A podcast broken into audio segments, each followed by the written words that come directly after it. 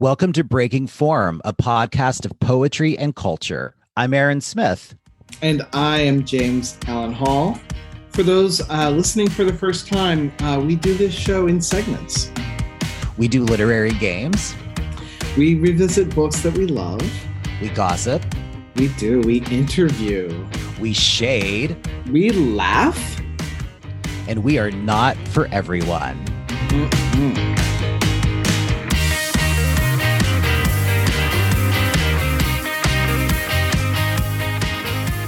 That's it right there. so, today, what we thought we would do is we thought we would discuss our favorite beginnings of books. And obviously, that means we'll have a favorite, you know, endings and a favorite, like middle, you know, paragraphs maybe or stanzas. But we thought we would do favorite beginnings and talk about the books that we love. We have one between us that I can just go ahead and say at the end of my suffering, there was a door that which you call death, I remember. And that is the beginning of Louise Glück's Wild Iris that we both love. And we, we both love that. And we know from last night that we have one other beginning that's mutual. Do you I couldn't it, believe this. Do you have it with you? You can tell I about do. this one. Yeah. Yeah. Uh, so this is the beginning of Olena Kalytiak Davis's And Her Soul Out of Nothing, her first book. Um, and the first poem in that book is called A Few Words for the Visitor in the Parlor, which is maybe the best first title of a, in the first book um, mm. as well. And it starts Every time you wish the sky was something happening to your heart, you lose twice. That's and I amazing. couldn't believe, I can't believe, Aaron, that you and I both have this on our list, that we both really love this this beginning. And I think I forget about this book, or I don't know if I do actively forget about it. I had forgotten about it, you know. And when I was looking at my shelves, I thought this book's so inventive. I have to say, if I really think about it, it might be one of the best first books of poetry, also that I can think of, you know, since I've been doing the poetry thing. And every every move in the book is so honest and and quirky and and you know original. So that's a great first line. It's a big prose poem too. One thing that I was noticing with doing these is sometimes and I and I've done these poems too so there's no no judgment or shade with this but I feel like sometimes when people do this sort of opening poem and then it's it's set aside from the rest of the book, you know, there's a poem and then a section break and then the book starts. Those poems never have the best lines. Like they're mm. it's something about their they do a different kind of work. I find like they're not really the book. They're just something that's getting us to it. And I was looking at some books like that last night, which I won't name because I'm not trying to be, you know, mean about them. It's just something about those poems. They just do different kind of work. And then I feel like when you turn the page, the next poem is the one that grabs you. So my new book starts with exactly that way. No, me too. No, but I do. My last oh, book does. Do? Yeah, my oh, last right. book does. Oh, yeah, yeah, that's why I'm not picking on it. They're just they're yeah. poems that do different. I think they do different kinds of work. You know what? It actually might. Um, it did, and then I changed the poem. Mm-hmm. Um, so it it might actually have a I I've heard this called a proem, like a prologue mm, poem. Mm-hmm. Um, but I don't know if I love that term. Either. Maybe we'll call the episode proems. That'll get people going. What? They'll be like, what? What prose poem? Um, that's what another person thought proem meant, like prose poem. Oh, um, but I but I do. I mean, I love that move. Actually, I just feel like that poem always does something different. It's rarely my favorite poem in a book. Interesting. Uh, so I have one of those that I really, really like. Um, okay. And by yes, I do start my next book with a proem. Um, and uh, it's so funny that I couldn't remember. I had to check. Um, I've only lived with that book for 10 years. Uh, why would I not know it backwards and forwards? Uh, because you've probably changed it 800 times. Well, that, and I think, you know, I turned it in to Four Way and to the publisher. I don't want to like be name droppy. Um, that is your publisher. That is the publisher for this book. Um, and I um, think it's good to support the publisher by naming them. So no yeah, shame. well, and it's it's a dream. I love their books. So um, and you might as well book, go ahead and say who chose it again because that's a good brag too. Oh well, yeah, it is. Uh, it was chosen for the 2020 Levis Prize by Diane Seuss, Woohoo! who also, by the way, chose um, my colleague um, her first book. Isn't that strange? Who is your colleague? My my colleague is Kim Andrews, Kim Wow. uh, Kimberly Kyoge Andrews. Her first book, A Brief History of Fruit. Anyway, I was saying that like one of my favorite um, openings is a proem, and it's from uh, Hanif Abdurraqib's second book, A Fortune for Your Disaster. Um, the poem is The Prestige, and it starts. The poem begins not where the knife enters, but where the blade twists. Some wounds cannot be hushed, no matter the way one writes of blood. That's great. He's he's one of my favorite kinds of writers who just does everything. Like he's brilliant. He does essays. You know, he's he now has a MacArthur, and I just I don't know him at all. I just think, but I'm just like I think you're great. I'm so glad. I want you to win everything that you got. I exactly he deserves it. Um, I saw him read with Denise Duhamel at the Miami Book Fair. I went Mm. because Denise was was reading. Denise and he both, I think, performed from memory. Um, Oh Maybe I'm- wow! maybe I'm wrong about that, or they had like a teleprompter or something. Denise had this great poem, and anyway, I was blown away by both of them. But really introduced to Hanif Abdurraqib there. I brought him to my school on Zoom last year. Nice. Um, and it was one of those readings that even on Zoom was transportive. It was just beautiful. for my next beginning, I read this in college and it was it's really I think just an extraordinary book and I feel like I want to teach it more. But again, I go back and forth with that teaching like do I want to teach it or will it take the power Mm. out of it for me? Right. But this is from Jane Mead's book, The Lord and the General Din of the World. And it's from the poem concerning that prayer I cannot make. And it opens the book Jesus, I'm cruelly lonely, and I do not know what I have done, nor do I suspect that you will answer me.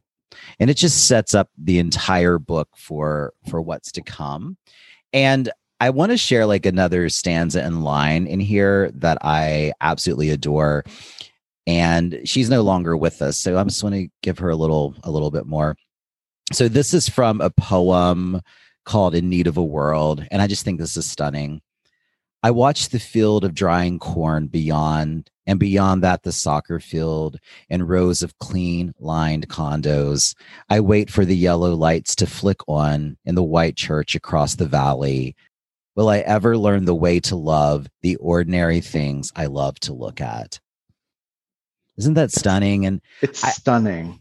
I feel like I I think I feel like that as I get older and so many of my friends have made more traditional decisions about, you know, mm-hmm. how they live their life and I look at it and I'm like I just I don't know how to how to want that. So that that's resounded with me my whole life. I guess whatever age I've been, I feel like I've never quite understood the things that people love and I'm like that's that's interesting, you know, but then it's like so I don't know. It's just that lonely observational moment that I love when a poet does. Yeah, absolutely. This is the opening of Brigit Pegeen Kelly's song. Listen, there was a goat's head hanging by ropes in a tree. if that doesn't grab you in a book and you'll make a decision you're going to keep going or you're going to turn around Yeah, that's right. that that line in in of it in and of itself is the trigger warning Yeah, that's like right. immediately immediately you know what is Yeah. coming Yeah, I've seen Brigit Pegeen Kelly read twice, and and God rest her soul. Mhm. I, I, I, it's, um, it's still devastating to me that she's no longer on this earth. But um, and I really want the rest of her poems. Like I want to. I I really am like hungry for them. But um, yeah, when I saw her read, like people afterwards were just sitting there stunned. The lights came up, people left. I people sat there in their seats though for like 30 minutes, just like in a stupor. It was I will have to find a reading to like link to in the notes because it's what she can do to space and to people's like emotions. It's just unparalleled. so can i tell you a cool brigit kelly jean valentine story Oh, please do. So when I lived in New York, I got to know Jean Valentine, and there was a period where we hung out. You know, I mean, every couple months or so. You know, I feel like Jean was a friend. I, you know, went to her condo on the Upper West Side, and we just got to know each other. Went to a movie once, and she invited me to go to the National Book Critics Circle Award reading with her. And Brigit Kelly was nominated that year. I, would have to look at the whole list and see who else. And so Brigit Kelly read, it was just a little brief reading. They read like one poem or two poems. And afterward, Jean went up and I was with her and we talked to Brigit for a minute. I basically watched them talk. You know, it's like poetry, like, you know, amazingness. Let me just observe. And Brigit said to Jean, I wanted to tell you something. Like, you know, my son's never interested in poetry, but I was driving and I had a copy of a reading that you gave and it was playing. I was listening to it. And this was a younger son. Like he was, you know, maybe in a, he was in a car seat, I think, at this time, she said. And she said, Your poems were on, and he started finishing words with you. Like he started saying what the next word was going to be. And he's like, Mom, I just, I just know what she's going to say. I'm just, I just get it. Isn't that amazing? And I always feel like Jean does right, wrote in that place that was sort of ethereal, but her son was totally finishing sentences with Jean's poems. Isn't that amazing? Wow, that yeah. really amazing. And I'm happy to be able to tell that story because neither one of them are here. It's such a lovely story to have continue, I think. Yeah. So the next the next one that I have is my former teacher and colleague, Irene McKinney. Mm. The poet mm. Maggie Anderson and I, after Irene died, were able to assemble her final manuscript, and West Virginia Wesleyan College published it and kind of established a press just for this book. But this is Irene's last book. It was published posthumously. And this is a great opening. There's a passage through the night where someone awards me hangs the tassel of distress off to the side and replaces it with a badge indicating that I did one thing right by continuing what I'd started when I didn't know it had begun and I was sure of no reward. Mm. Isn't that great? That's really great. And it's also like her, yeah, it's like this is a book about dying. This is Irene died of cancer. And this is a book about living closely with that. One of my friends who I don't think he ever studied with her, but he, he went to school there two years and was behind me, was not an English major. He told me he was reading on the plane and he like started just crying and his husband looked at him like, I was like, what's going on? And then he showed him the book. Husband's like, oh, like he thought he was having a real crisis, but he was just having wow. this amazing cry. And he's not a poet. I mean, he likes books, mm-hmm. but he's not a poet. And he just was so moved by it. That's amazing. I love um, a beginning that starts I was right about one thing. you know mm-hmm, what I mean? Mm-hmm. Like that's really cool. That's a great voice that I would listen to. Um, so, well, speaking of Diane Seuss, who chose my uh, forthcoming book, I love the beginning of her last book, which is called Frank Sonnets. These sonnets are, are like incredible. They're, it's an incredible innovation in the sonnet form. Mm-hmm. Um, and the first one, um, which the title is the um, the first line, Okay. So that begins in, in, a jam title. It's an enjambed title. Mm-hmm.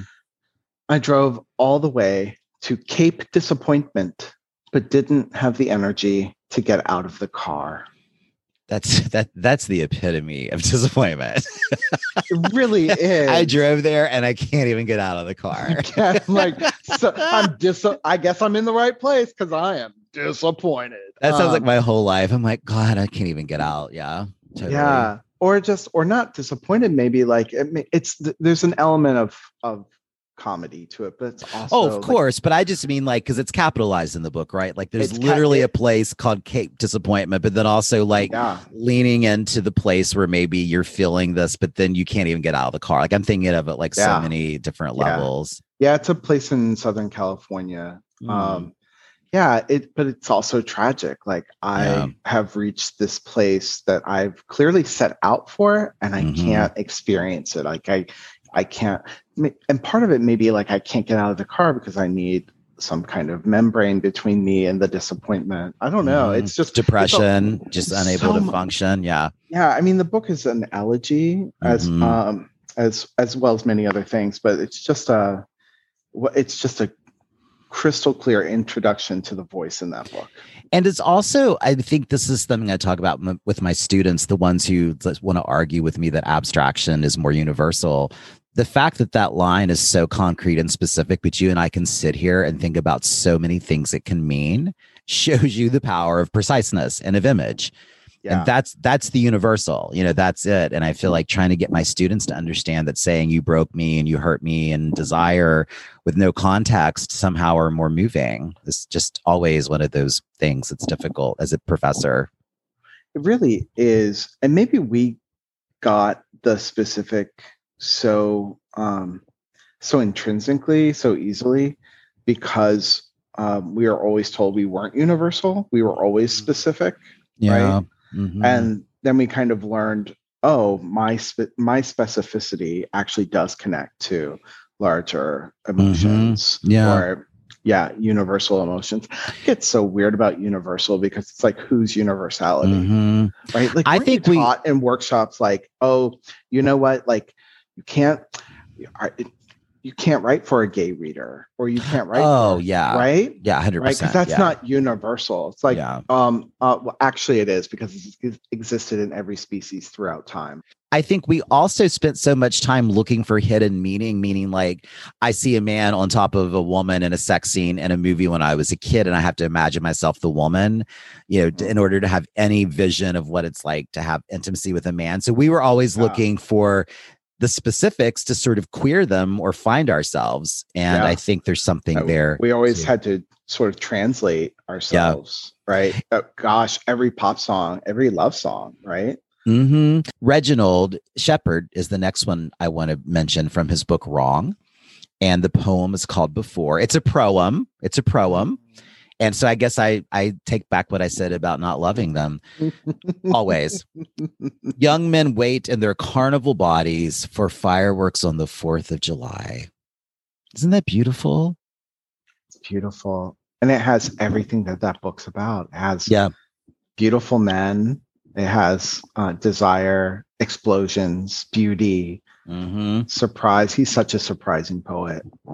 Oh, he's he's definitely one of our best. Yeah. Um, I so here's one who is also no longer with us very recently, a few years ago.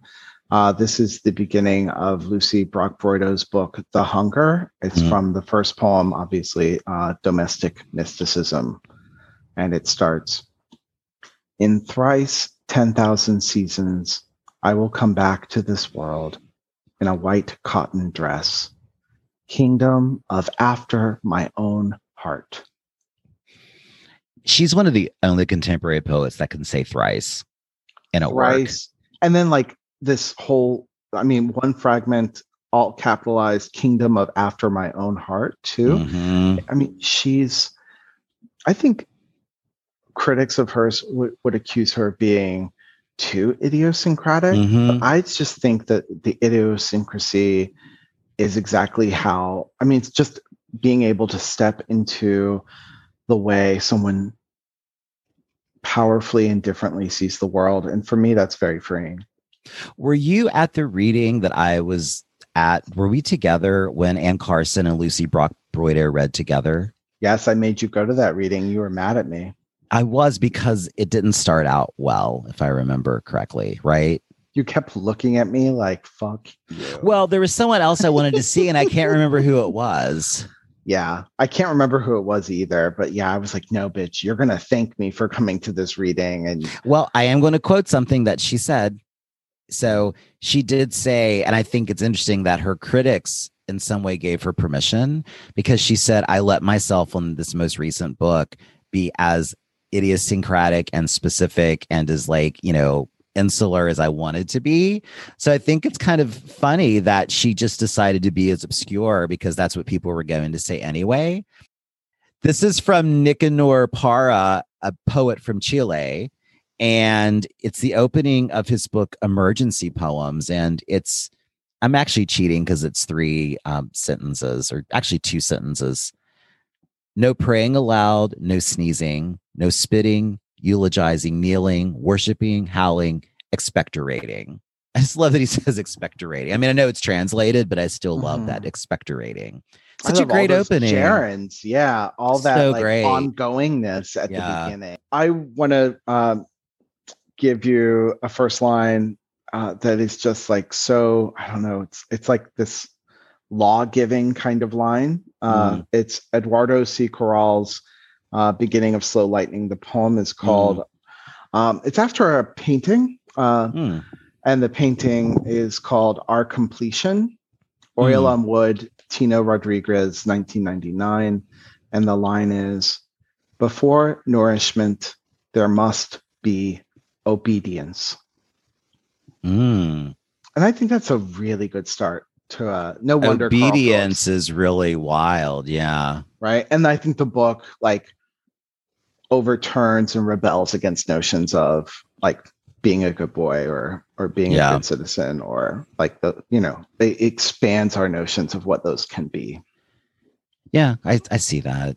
Yeah, no wonder Carl Phillips picked that for the the Yale Younger Prize, first Latinx person to win it.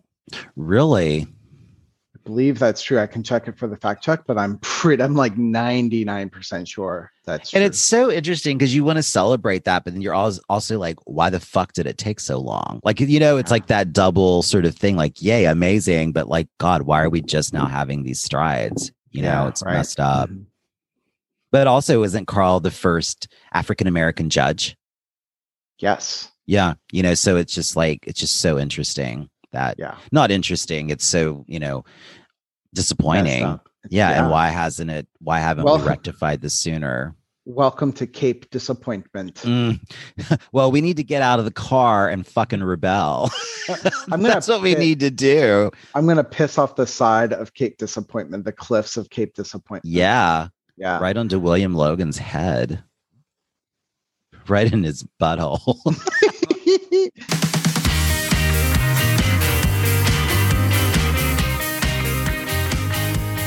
Hey, Aaron, welcome to the fact check. Yay! I love the fact check. Um, I know you do. You like facts. I do, and I like checking because I have OCD a little bit. I, I just like checks. yeah, same, same. I'm now thinking of um, uh, Cardi B saying why she wants to act again. She hated it, and she said, "But I enjoy the checks." Oh, absolutely. I hear, I hear her. I mean, that's why I'm thinking about getting my modeling career going again. I I- just really yeah. miss that money. Yeah. yeah. No, only fans for Aaron. Can you imagine? and you know, there'd be some weird sick group that would be into it if I had the guts. So. um, all right. So really we just have two things to say from what I found. Okay. Um and I'll start with I shall start with shame. So the shame that I have is that I called Lucy Brock-Broido's book The Hunger, but it is called A Hunger, which I knew, but I called it The Hunger. Oh, is The Hunger a a movie? Is it the movie with Susan Sarandon? The lesbian vampire movie. That's my next sentence. I'm so okay. proud of you. Yes. See, shame turns to pride if you just wait a minute. I mean, are they really that different? I mean, it's the and up, but sure. oh no, I meant shame and pride. Are they? Oh, shame and pride. Oh, I thought for a minute you meant like you know Susan Sarandon and Lucy Brock-Broido. Um, I did check to make sure that Eduardo. Corral is definitely the first Latinx person to win the Yale Younger Prize, and Carl Phillips uh, was the first uh, Black judge. He judged from 2011 to 2020. The Yale Prize is currently chosen by Rae Armantrout. So, and Rae Armantrout is only the second woman to judge the prize after Louise Glück did it from 2003 to 2010. Wow, they they are really behind as far as having BIPOC judges and women. It's like I'm I'm glad that it's happening, but uh, you know, yeah, on. like, yeah, it does make you kind of left side face cringe, right? yeah, totally. Yeah.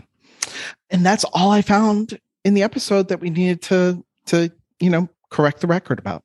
Can I tell you something exciting? Yes. Next week we have Denise Duhamel on Oh, the show. Yay! For two segments. Uh, as we did with Miguel Murphy, Denise will join us on Monday, and she talks about her origin story, which is so interesting. I, hate, I use the word interesting, but it's just really exciting. I love to hear how an artist becomes an artist. And then um, on Thursday, she talks about writing um, form, the Pantoum and the Sestina, and then about what she shows or you know doesn't show to family, which I think is interesting. Again, Yeah, interesting. Absolutely. Yeah. So I we look forward to um, bringing content to you next week. we hope you listen. So subscribe now to our OnlyFans. Yes, exactly. Bye. Hey everyone, if you like today's Breaking Form, please go to the Apple Store and review us with five stars. Uh, follow us on Instagram and Twitter at Breaking Form Pod, and be sure to check the show notes for references. And remember, we're not for everyone. Your butthole makes me giggle too. I'm just gonna let that stand.